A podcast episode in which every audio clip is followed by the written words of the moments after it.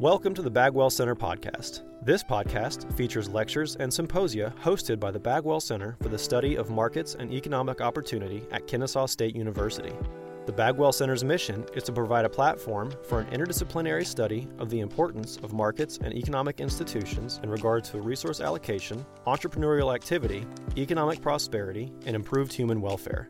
Through extracurricular outreach activities such as guest lectures, film screenings, workshops, fellowships, and reading groups, the Bagwell Center places an emphasis on educating students about the foundations of market institutions and examining the related impact of government policy in a mixed economy. For more information about the Bagwell Center and its programs, please visit coles.kennesaw.edu/econop. Hello, I'm Michael Petrono, a senior lecturer in economics here at Kennesaw State University and a Bagwell Center affiliated faculty member. And we're here today as part of the Bagwell Center's podcast um, that we're starting and interviewing um, Bert Folsom. Uh, Dr. Folsom is uh, a PhD in economic history from the University of Pittsburgh, and he's the author of 10 books and editor of an 11th book. He has served as a professor of history at Murray State University, uh, Hillsdale College, and more recently, he is an adjunct professor here at Kennesaw State University through the support of the Bagwell Center. And Dr. Folsom is known as an authority on U.S. tax policy and presidential history. He speaks at conferences across the United States and is a frequent guest on national television and radio. And we're very happy to have uh, Dr. Folsom with us today. Welcome, Bert.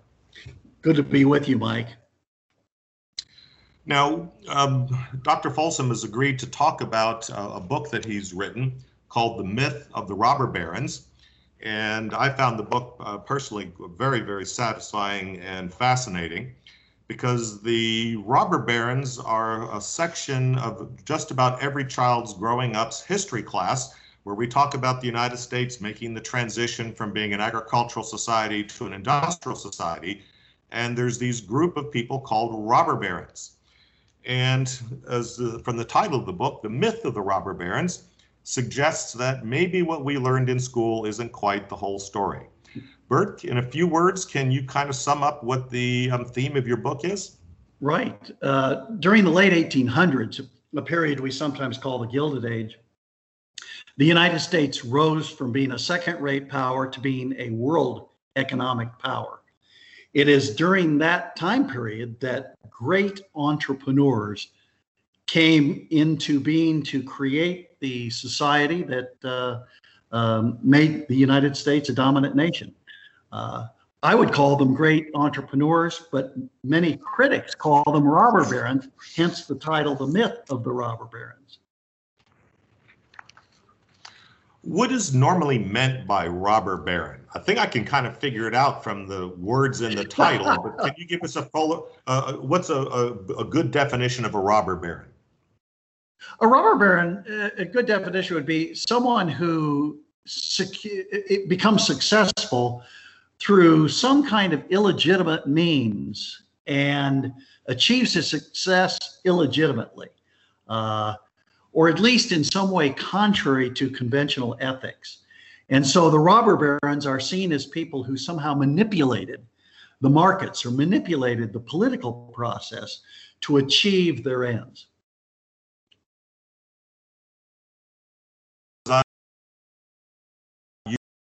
But many people are describing uh, Google and Facebook in those same kind of terms today uh, that they're somehow getting ahead uh, through some kind of illegitimate means.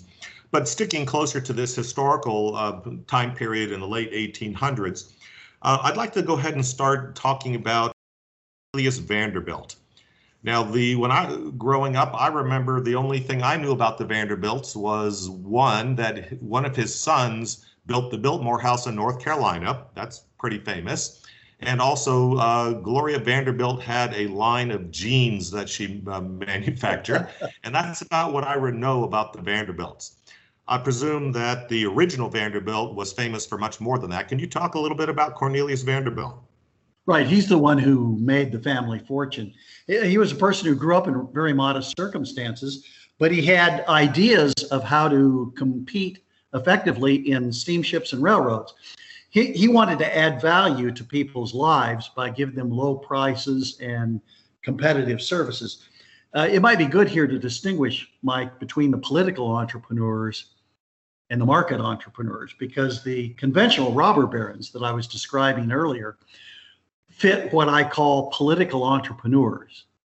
That is, people who tried to succeed through manipulating the price or by some kind of government subsidy and achieve success that way. Whereas market entrepreneurs try to add value to people's lives by producing a high quality product at a reasonable price or a competitive price. And that's what Vanderbilt was. We do have political entrepreneurs on the scene in the Gilded Age, but we also have market entrepreneurs. And Vanderbilt is uh, the first chapter in the book.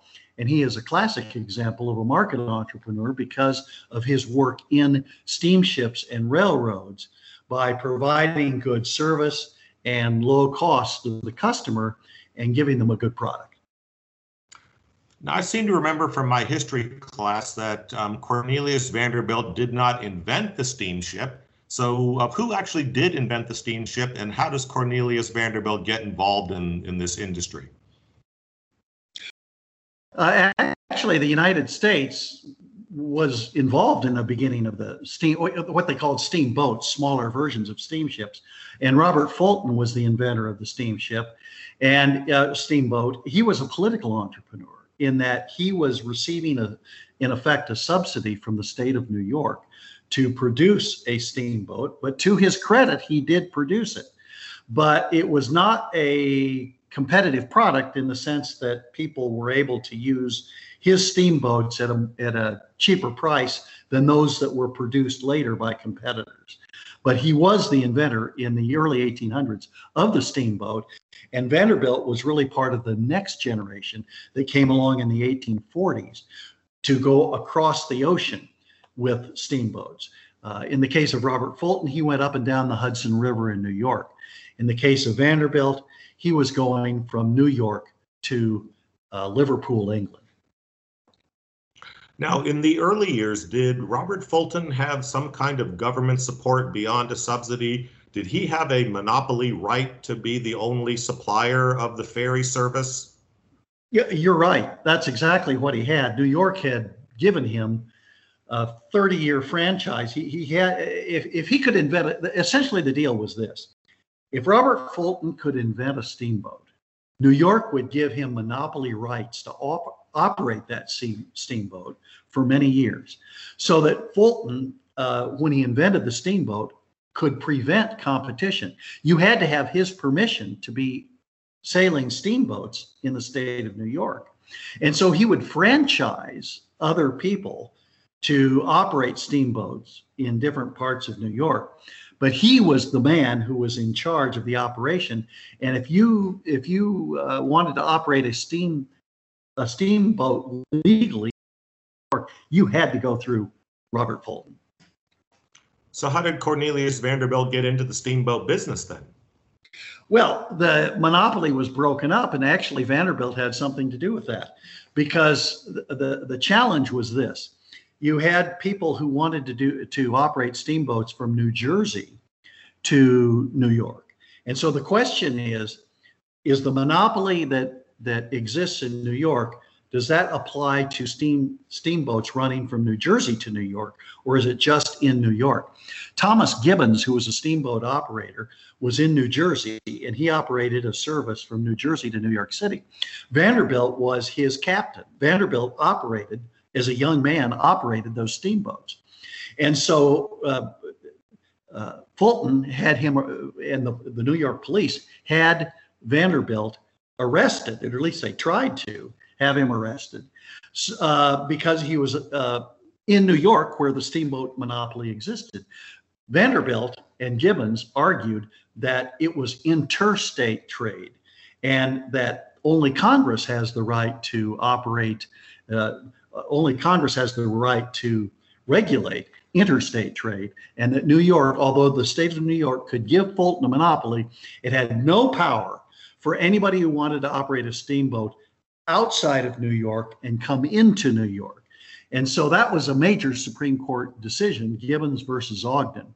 And that decision, uh, Chief Justice Marshall and uh, the rest of the Supreme Court went along with Gibbons and Vanderbilt and decided that Fulton had no control outside the state of New York.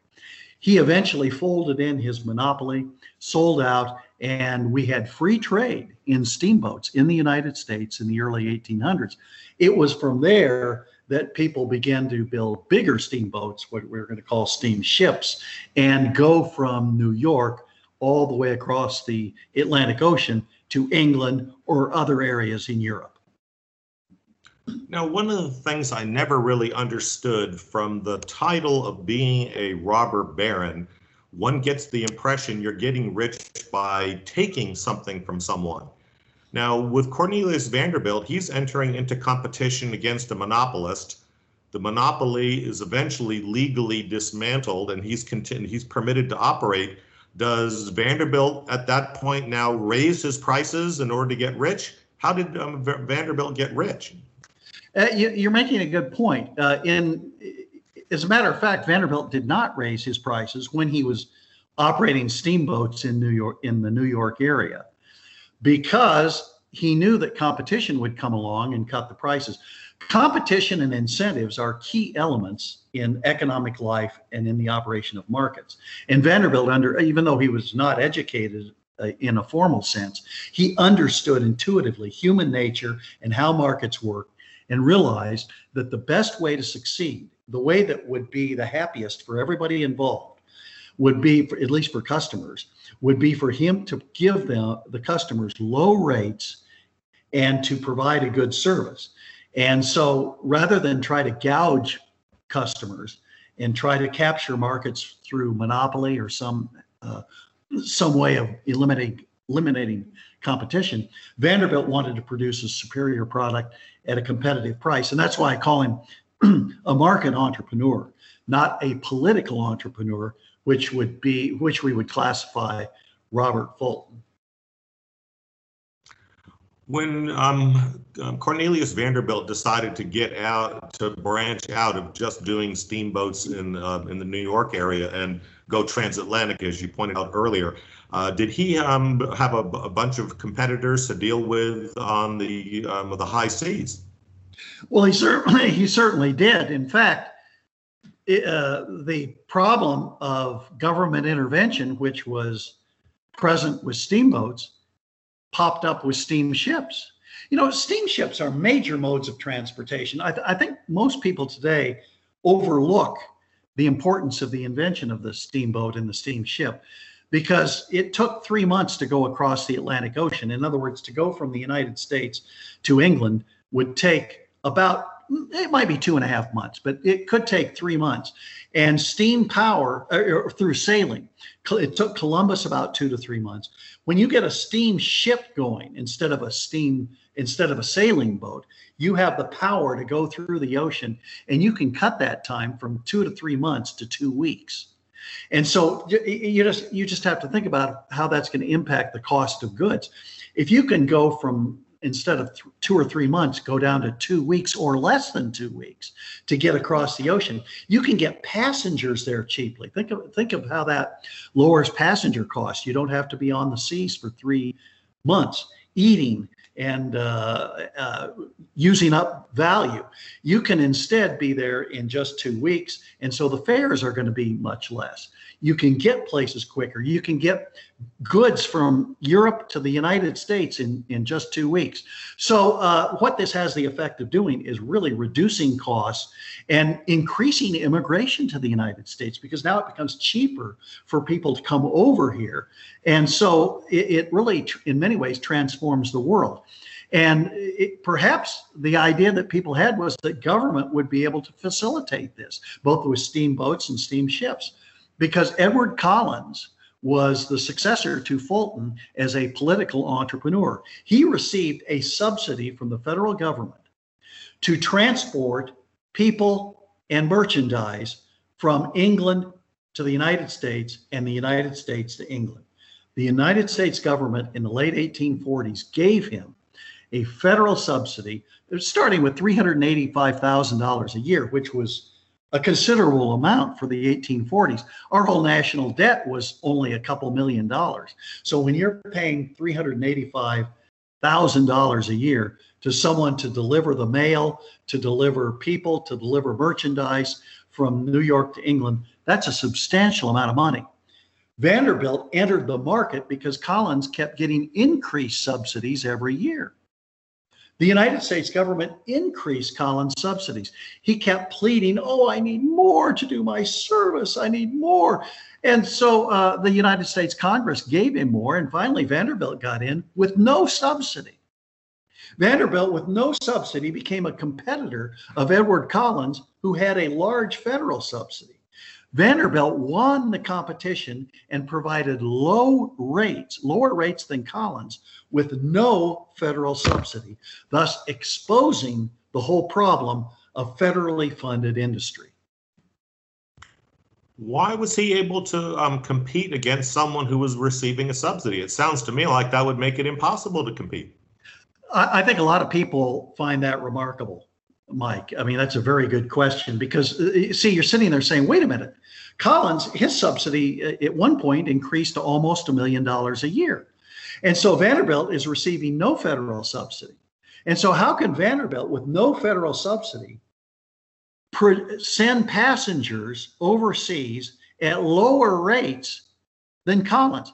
And the answer is that, uh, again, it, it's some of the laws of economics. Vanderbilt realized the function of econom- what, what economists call economies of scale. In other words, Vanderbilt looked at it this way. The, the, the costs of operating a steamboat or steamship overseas are what economists would call them fixed costs. In other words, whether you had five passengers or whether you had a thousand passengers, your costs of moving through the water on that steamship are roughly the same. And so, because your costs are fixed and roughly the same, Vanderbilt said, wait a minute, I don't need to be concerned so much with higher rates to charge passengers. I just need to make sure I, I get a lot of passengers at some rate. And then, if I get a lot of passengers, I ultimately will be able to make money. Uh, whereas Collins was concerned with getting the subsidy and surviving because of his federal subsidy, he wasn't thinking of customers in quite the same way. He was thinking of appealing to the government to get money to operate a steamship. Vanderbilt is thinking of the customers. How can I get large numbers of customers overseas and apply the concept of economies of scale to make money? So whereas Collins would charge maybe he started wanted to charge two hundred dollars a passenger, he cut it down a little bit. But Vanderbilt invented what would what we would call today the third class fare. He just piled people together in the in the lower end of the boat, and I, I'm not saying that this was a luxury voyage that these customers were getting. But I'm saying for $35 as opposed to 100 or 125 that Collins was charging, you could get on a Vanderbilt ship. And if you didn't mind being next to a whole lot of people for 10 days, and I mean, I'm you know, people would people would snore, you know, babies would cry. It's not going to be necessarily a great 10 days. But if you could do that, you could come over to the United States for $35. And so Vanderbilt would have 600 or so passengers on his ship. Collins might only have 100. And so Vanderbilt would make a little bit off each, each passenger. And Vanderbilt also was in the food selling business. And so Vanderbilt would make money selling food as well. He made enough to earn profits right from the start with his enterprise. He's also, um, Vanderbilt himself is also pretty famous for railroading. Um, how did he make the conversion from being a steamship um, owner to being a railroad entrepreneur? Right. He made the transition really during the time of the Civil War and uh, afterwards. Uh, steamships, he did well, and he defeated Collins. Eventually, the federal government was so embarrassed over the subsidies they gave to Collins, especially when Collins wrecked a couple ship of the ships. And the Congress even built him another ship after he, he one of his ships sunk. Vanderbilt never had a, one of his ships sink. And so uh, eventually Congress stopped the subsidy to Collins.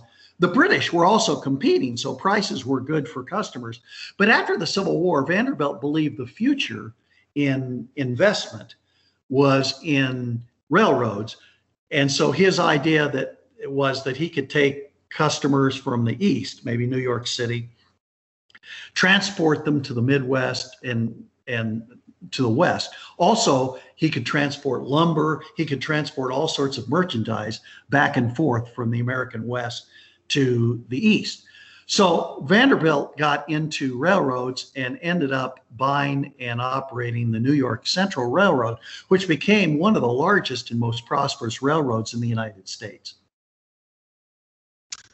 In all of these examples, starting with the steamboats on the Hudson River, then the transoceanic um, steamships, and then with railroads, in every one of those examples, when Vanderbilt got into the industry, and the entire time was in the industry, what was happening to prices for customers, going up or down? Going down. And see, this is very important because it's often not understood. The competition and the quality of merchandise was, was the quality of the products were going uh, up. The quality of the products going up, the prices going down. So that uh, it, it, was a it was a big break for customers. And the more that prices went down, the more incentives that other entrepreneurs had to to to uh, uh to come in and compete. And so we ended up in the United States having a variety of entrepreneurs in railroads going all across in all different routes across the United States. And the United States became a major steel producer and a ma- major, uh, spe- uh, specifically with the product of steel, a, a railroad producing country. Now, again, um, I'm a bit hazy on my history, but I'm, I'm trying to remember um, what it was like back in my college days. I remember we uh, studied something about the Transcontinental Railroad and driving of a famous golden spike at Promontory Point and all that. Uh, can you give us a little bit of background on the Transcontinental Railroads? Yes, that uh, Mike, that's good. Uh, the the chapter right that I do right after the Vanderbilt chapter is on James J. Hill, and he was a builder of a transcontinental railroad, but not the first builder. The first builders, again, were subsidized by the federal government. In both the Vanderbilt story and in the Transcontinental Railroad story, we have situations where two major industries, steamships and railroads, both had a federal funding to it that started it. And in both cases, the federal funding was a disaster. It was expensive to the taxpayers. And in both cases, we had entrepreneurs emerge who took no federal funds, who outcompeted and outproduced the subsidized entrepreneurs, the subsidized what I call political entrepreneurs. And the story of the transcontinental starts with the Union Pacific Railroad and the Central Pacific Railroad. And they were paid. Uh, President Lincoln was supportive of this. Others were as well. They simply couldn't imagine that a private entrepreneur might be able to go across the country. They believed it would take federal funding to do it. And so we funded two railroads the Central Pacific to go from California eastward to Nebraska, and the Union Pacific Railroad to go from Omaha, Nebraska westward and connect with the Central Pacific and that would be our first transcontinental railroad. Often textbooks portray this as being a wonderful event. Some historians argue that it was important to have, I mean, without the federal funding, it never could have happened. But it, we have to look at a couple things. First of all, the railroad was a disaster. It never was well built. And second, we have James J. Hill come along and build a much better railroad without any federal aid. Let's look at incentives for a minute and how that dictated the failure of the Union Pacific. The Union Pacific Railroad was paying the builder, the, uh, the government was paying the Union Pacific by the mile. So for every mile, they received a certain amount of money, depending on whether the land was hilly or flat. And so the Union Pacific discovered that it was very profitable to build on flat land through Nebraska. So instead of going through Nebraska straight to Colorado, they took a curved route to get more miles. In other words, the incentive was to capture as many miles as they could, not to build the best railroad that they could. ultimately, ultimately, when that railroad failed and ran into debt and ran into bankruptcy, James J. Hill decided to try to do the a transcontinental railroad without any federal aid. And so he built what was what we know as the Great Northern Railroad. And he built that from St. Paul, Minnesota, westward out to Seattle, Washington. And he did that with no federal funds. And in doing that, he would make the exports of the different Western regions profitable, whether it was wheat in North Dakota, or it could be cattle, or whether it was copper in Montana, whether it was lumber out in Washington. Uh, wh- regardless, he would try to make those exports profitable. He would give customers discounts to come out to settle in the land and then he would transport what they grew and what they produced eastward. And James J. Hill had the only transcontinental that never went bankrupt. The others either went bankrupt or they were in some way horribly corrupted. And so the best transcontinental railroad in the country was the one that received no federal funds, James J. Hill, the Great Northern Railroad. Now, did um, uh, James Hill make his fortune off of charging higher prices than the subsidized lines? Where did his money come from? No, he did the same thing. He was also competitive. And see, he could charge lower prices because his railroads were better built. He didn't have a curvaceous route going all the way through to the West Coast. The other thing is that the Union Pacific did not do well going uh, by the Rocky Mountains. Getting through a mountainous area is horrible for railroads because you want to build on as flat a grade as you can because that's not only uh, it, it's not only impossible to go up too high a grade uh, in hill but it's more expensive because you're using more fuel but the union pacific had incentives to build quickly to get subsidies and so they didn't build a good route james j hill when he was going west he knew he had to get the flattest route possible through the Rocky Mountains. He went back to the journals of Lewis and Clark. Back, uh, they were the first settlers, American settlers, to go through the Rocky Mountains. And he wondered how did they do it? And he found that they had an area they called the Marias Pass uh, that was out in the western part of the Montana, Idaho area. And he thought, how do we get through this Marias Pass? And he he then had hired uh, Indian guides. He he also had other people working for him that tried to find this route, and they did find it, and it was a flat route. And he simply had his railroad go through.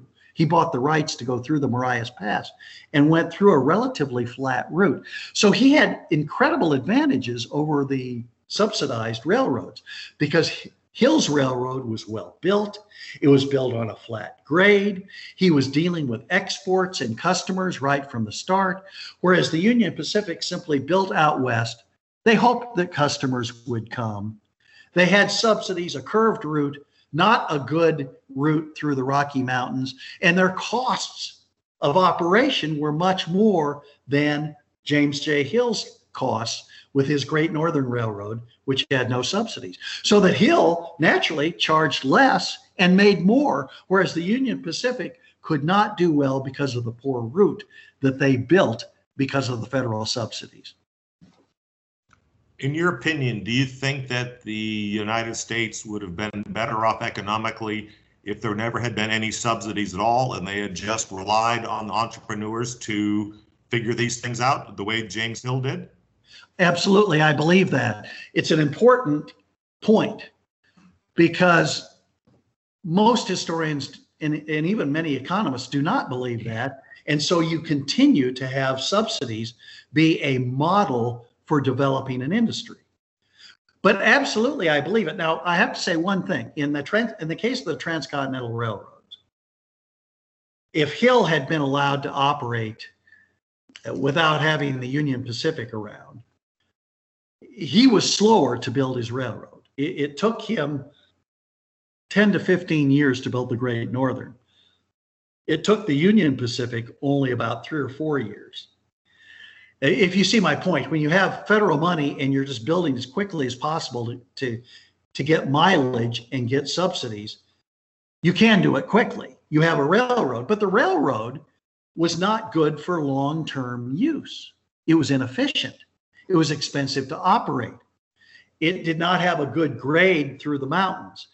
It did not have a straight route from Omaha to California. It was curved. It had inherent problems that made it difficult for anybody to take over and run profitably. Hill's Railroad was good right from the start. So, what I'm saying is if you eliminate the federal subsidies, Hill or someone like Hill would have built a railroad.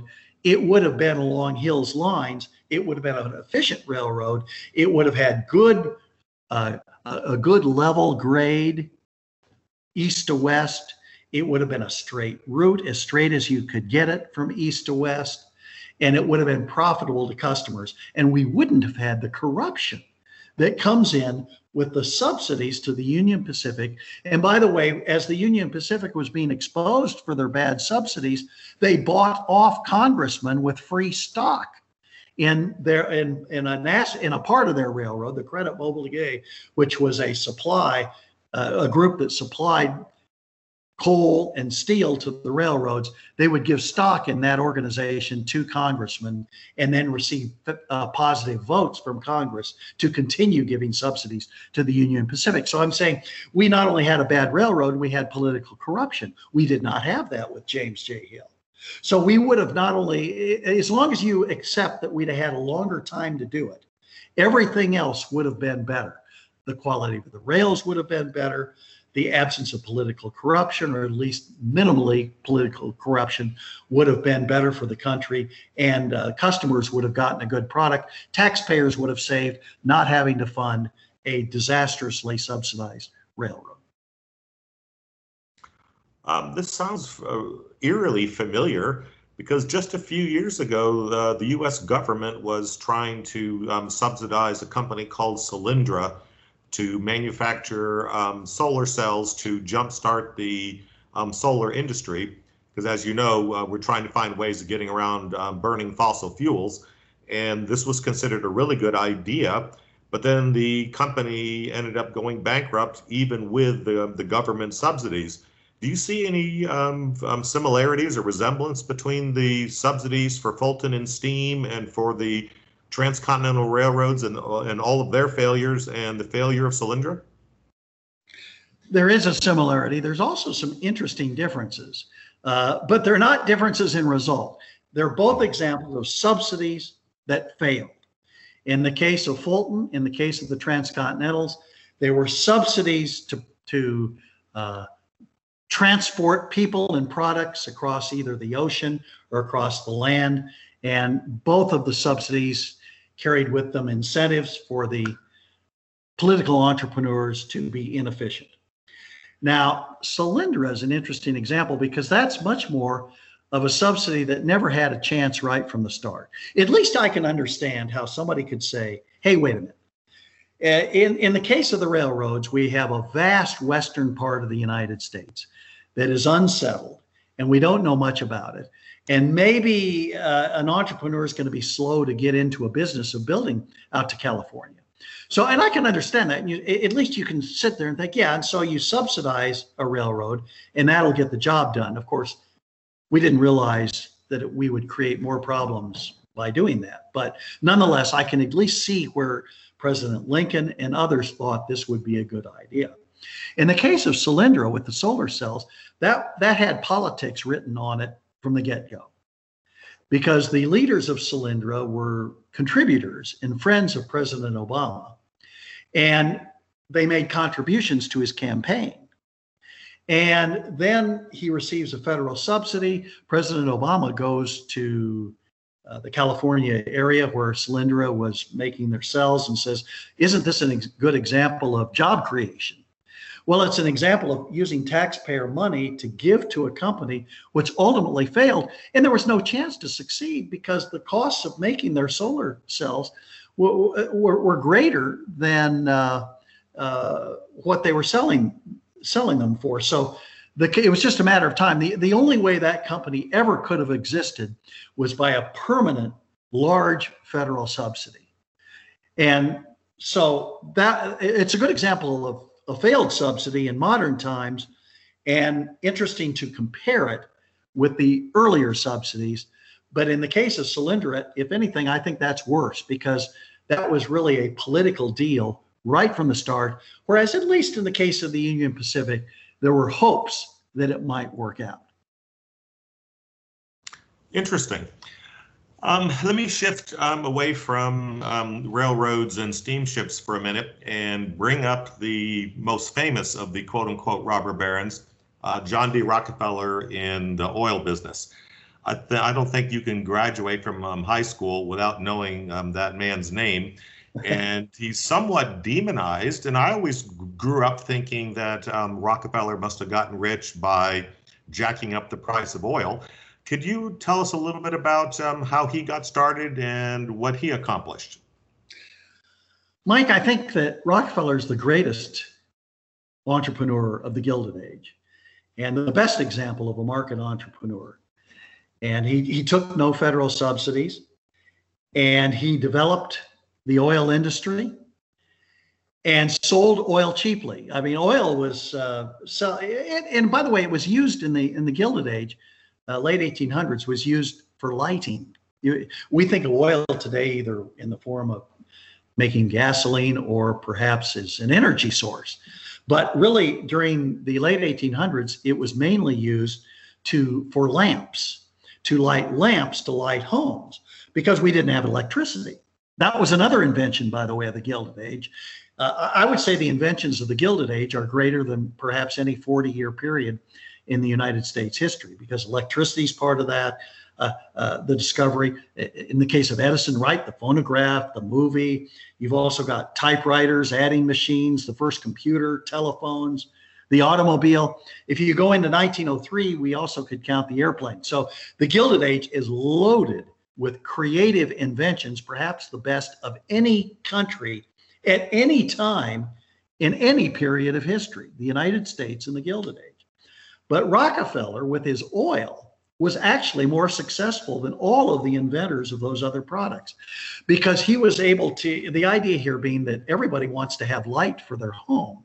And so he could we we have to think of the united states in the in the mid 1800s you didn't really have a nightlife unless you had whale oil or candles of some kind but with a, an oil lamp, you could light your home. It opened up avenues for a nightlife. I mean, if anything, you could go to night school, you could do work at night.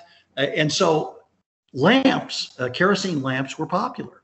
Rockefeller, by selling his oil for kerosene, was in effect reaching almost every American in the country. His, his market was all of America. And then he had foreign markets for all of the world. Nobody in the world could produce kerosene as cheaply as Rockefeller. So Rockefeller had the biggest business of a product that everybody practically in the world wanted. And therefore, he became the richest man in world history. He became the first billionaire in American history by the low cost of kerosene that he sold to customers. He could make, he could process and refine kerosene at six cents a gallon, and he would sell it at maybe close to eight cents a gallon. And he would use the two cents for research and development, for salaries, incentive bonuses, and so on. So you're telling me that even though our te- our history textbooks teach us that he was this great monopolist, he was actually lowering the price of kerosene? Yes, that makes sense. he was lowering it.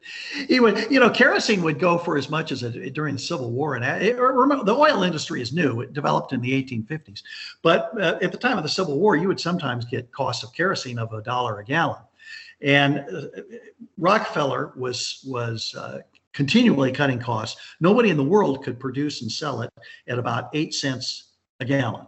He was the only only person in the world. Now you might think he'd have a monopoly, but there were other customers or there were other producers who were able to to make their product in different regions of the country, and so they had small markets. They they also had a market share. There there there were maybe uh, 50 to 75 other oil producers uh, throughout the late 1800s. But Rockefeller set the standard. He had the largest market share in the United States. 85, sometimes 90% of all refined oil was his company, Standard Oil. He had a world market share of about 60%. Can you imagine this, Mike? Somebody today, one company having a world market share in oil of 60%. That was Rockefeller, and the triumph of American industry followed his great accomplishments. But you're claiming and that that um, these accomplishments were not generated by ripping off his customers, but in fact by lowering the price of kerosene so much that he built a huge empire. Is that about right? About summing up? That sums it up. And I would say this: if he were ripping customers off, why not go to one of his competitors, right? In other words, there were other people producing oil, and uh, uh, other customers had plenty of chance to try to produce cheaply. But Rockefeller was the cheapest. Now, you might say, well, wait a minute, if he's getting all this market, then why doesn't he just go in there and raise his prices? And Rockefeller was asked that question often, and he had a response for it. He said, I don't want to raise my prices and try to gouge profits that way because I would be losing money. And they'd say, uh, What do you mean? He'd say, Because once I started raising prices, I'd lose market share.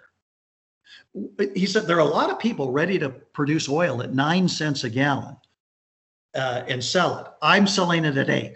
If, if I move up to nine or 10 cents a gallon, those other producers will come in, they will make more oil, they will get economies of scale, and they will then become permanently permanent competitors. And Rockefeller said, I'm not going to do that. And some people said, well, why don't you just cut the price and knock them all out? And he said, that's worse because then I already have 80% of the American market. If I were to lower prices, I would be giving up that profit that I do make off the 80% that I already sell to in order to capture the other 20%. He said, So it's foolish for me to do predatory price cutting.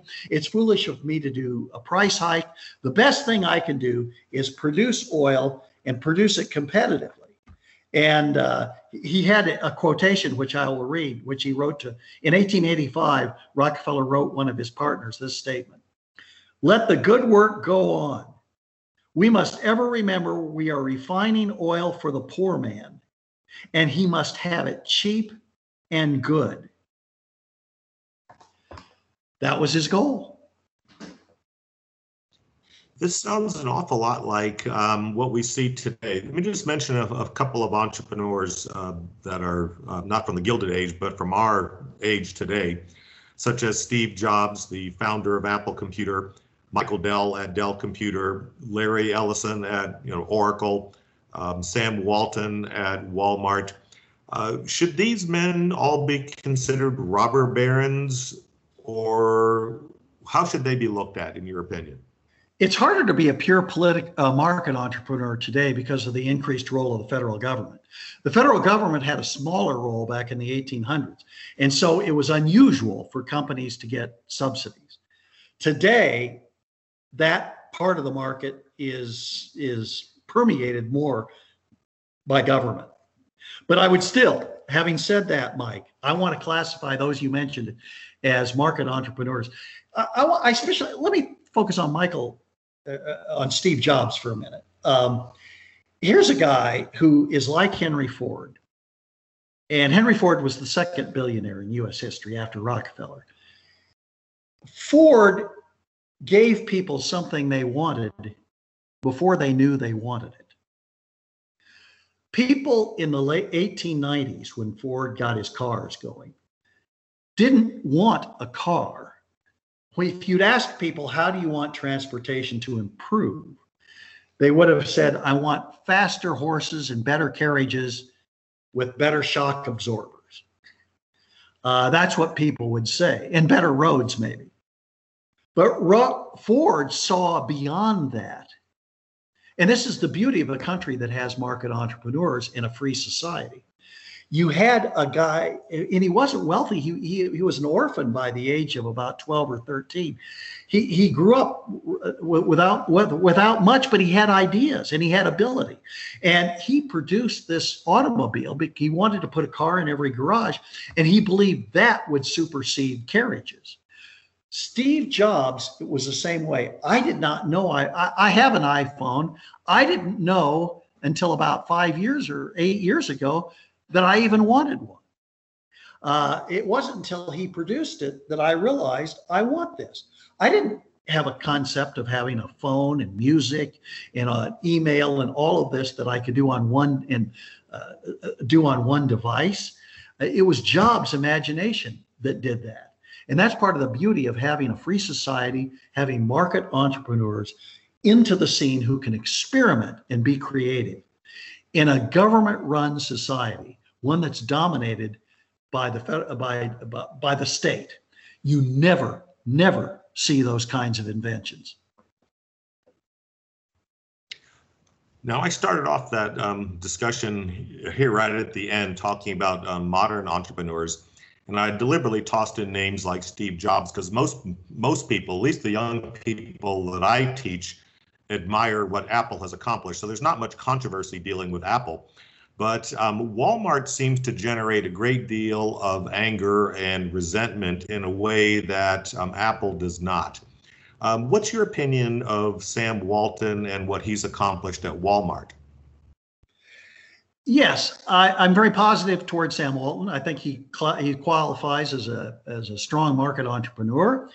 He was the wealthiest man in the United States during the 1980s, and he uh, was absolutely genius in the way of merchandising and, and marketing, eliminating the middleman and producing economies of scale. All of many of these things we've, we've talked about already. Walton had the vision of having these big stores and buying in bulk, again, the economies of scale, and thereby giving customers a chance to stock their household with all sorts of goods and services as well at a cheap rate. And uh, there were time periods where, where we estimated that he would save the average family maybe a thousand dollars a year, so maybe six hundred, maybe a thousand dollars, uh, because of the low cost. In other words, if you had to buy what people were buying at Walmart, at, at the higher prices that were available, you would pay about six hundred, maybe even a thousand dollars more per year. The average family. This, and by the way, this is in the 1980s when a thousand dollars meant a lot more. And so he was he was uh, enormously beneficial in that respect to American customers. It, the, the same principle. What can I, how can I add value to customers' lives? And Walton figured out a way to do that. And so it's it's a little bit puzzling sometimes to see the criticism, although some of the same critics of Walton are the same ones who criticized Rockefeller. I mean, the same types of critics, I should say. Ro- both of them are people people who are competing with him complain at it. Uh, people who are producing pro- products at, and selling products at higher costs complain that they're going to go out of business.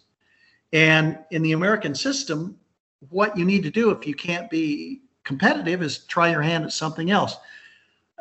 The same problem was here with Rockefeller. His biggest critic was a woman named Ida Tarbell who wrote the history of Standard Oil and mainly was just saying, "Oh, what an awful man he was." But when you talked with her, she said, "My husband my my father was an oil driller and produced oil in Pennsylvania, and he couldn't compete with Rockefeller and went out of business, and that ruined my childhood."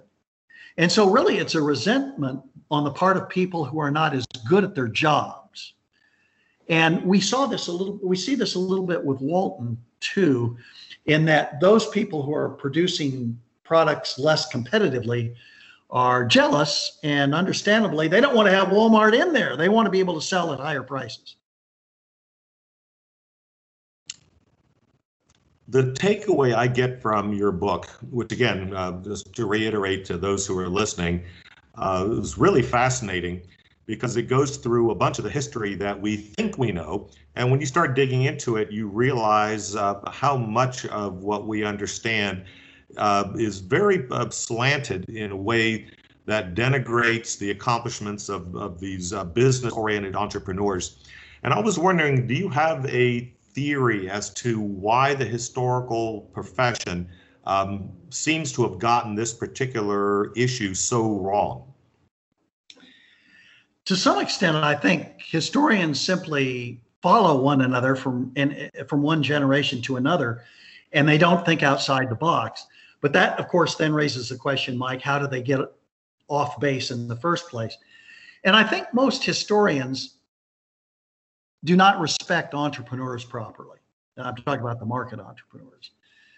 Uh, let's look at it this way Henry Ford never went to college. He didn't have a college education, neither did Vanderbilt, neither did Hill.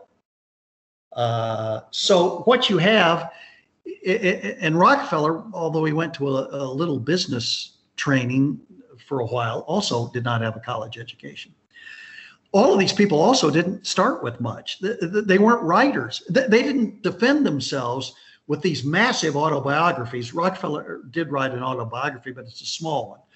And Vanderbilt, they, they didn't write much. So, so their case is not actively out there. They, they weren't they weren't interested in writing about what they did. They were interested in doing it professors, it's hard sometimes for the historians and the professors to sit there and say, you know what, I'm not making as much as they did by a long shot, and that's the way it should be. Because they're adding value by the sale of their products to millions of Americans. And I may or may not be adding value to the 30 students who are in my classroom who are stuck in there for a required course, whether they want to be or not. And so eh, the professor imagines that his value is really greater, that he's underappreciated. In other words, how can somebody selling underwear be paid more than I'm being paid for? There's something unethical about that.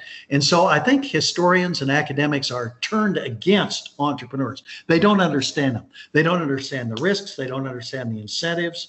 They don't understand markets very well. One of the reasons I teach economic history is that's the first thing, Mike, that I thought I realized when I began studying history at great length is I thought historians don't understand economics very well, and that explains why I, think they're off base so often.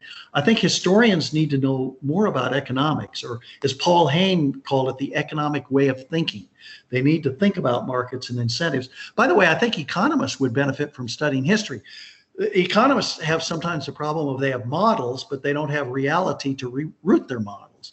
And so I think uh, history and economic history is an excellent field because there you get real live events, things that actually happened that had consequences, and you can apply a lot of economic ideas to studying history. And I think that's very helpful to do that. Well, I couldn't agree more with you. After reading your book, um, I'm one of those model people as well. I, when I went, I went to grad school, economics is all math and all models, and it gives you some really interesting results uh, in the theoretical sense. But seeing how it actually plays out in real time uh, in your book is uh, really fascinating. And uh, so, uh, thank you so much for um, taking time out of your uh, busy schedule to come and um, speak with us. And uh, I hope to interview you on another book that you've written um, sometime in the near future. Mike, it's always good talking with you. You're a good thinker, and I benefit from our interaction. Thank you very much. Thank you for listening to the Bagwell Center podcast. For more content like this, please be sure to subscribe. And for more information about the Bagwell Center and its programs, please visit us online at coles.kennesaw.edu slash econop.